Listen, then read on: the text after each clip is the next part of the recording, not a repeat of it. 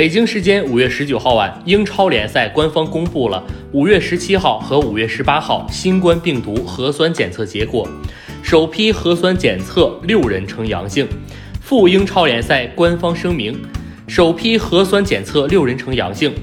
英超联赛今天确定，在五月十七号周日和五月十八号周一，对共计七百四十八名球员和俱乐部职工进行了核酸检测。其中，来自三家俱乐部共计六人核酸检测呈阳性，检测出呈阳性者需要进行七天的居家自我隔离。英超联赛收集并提供上信息，是为了维护联赛的诚信与透明。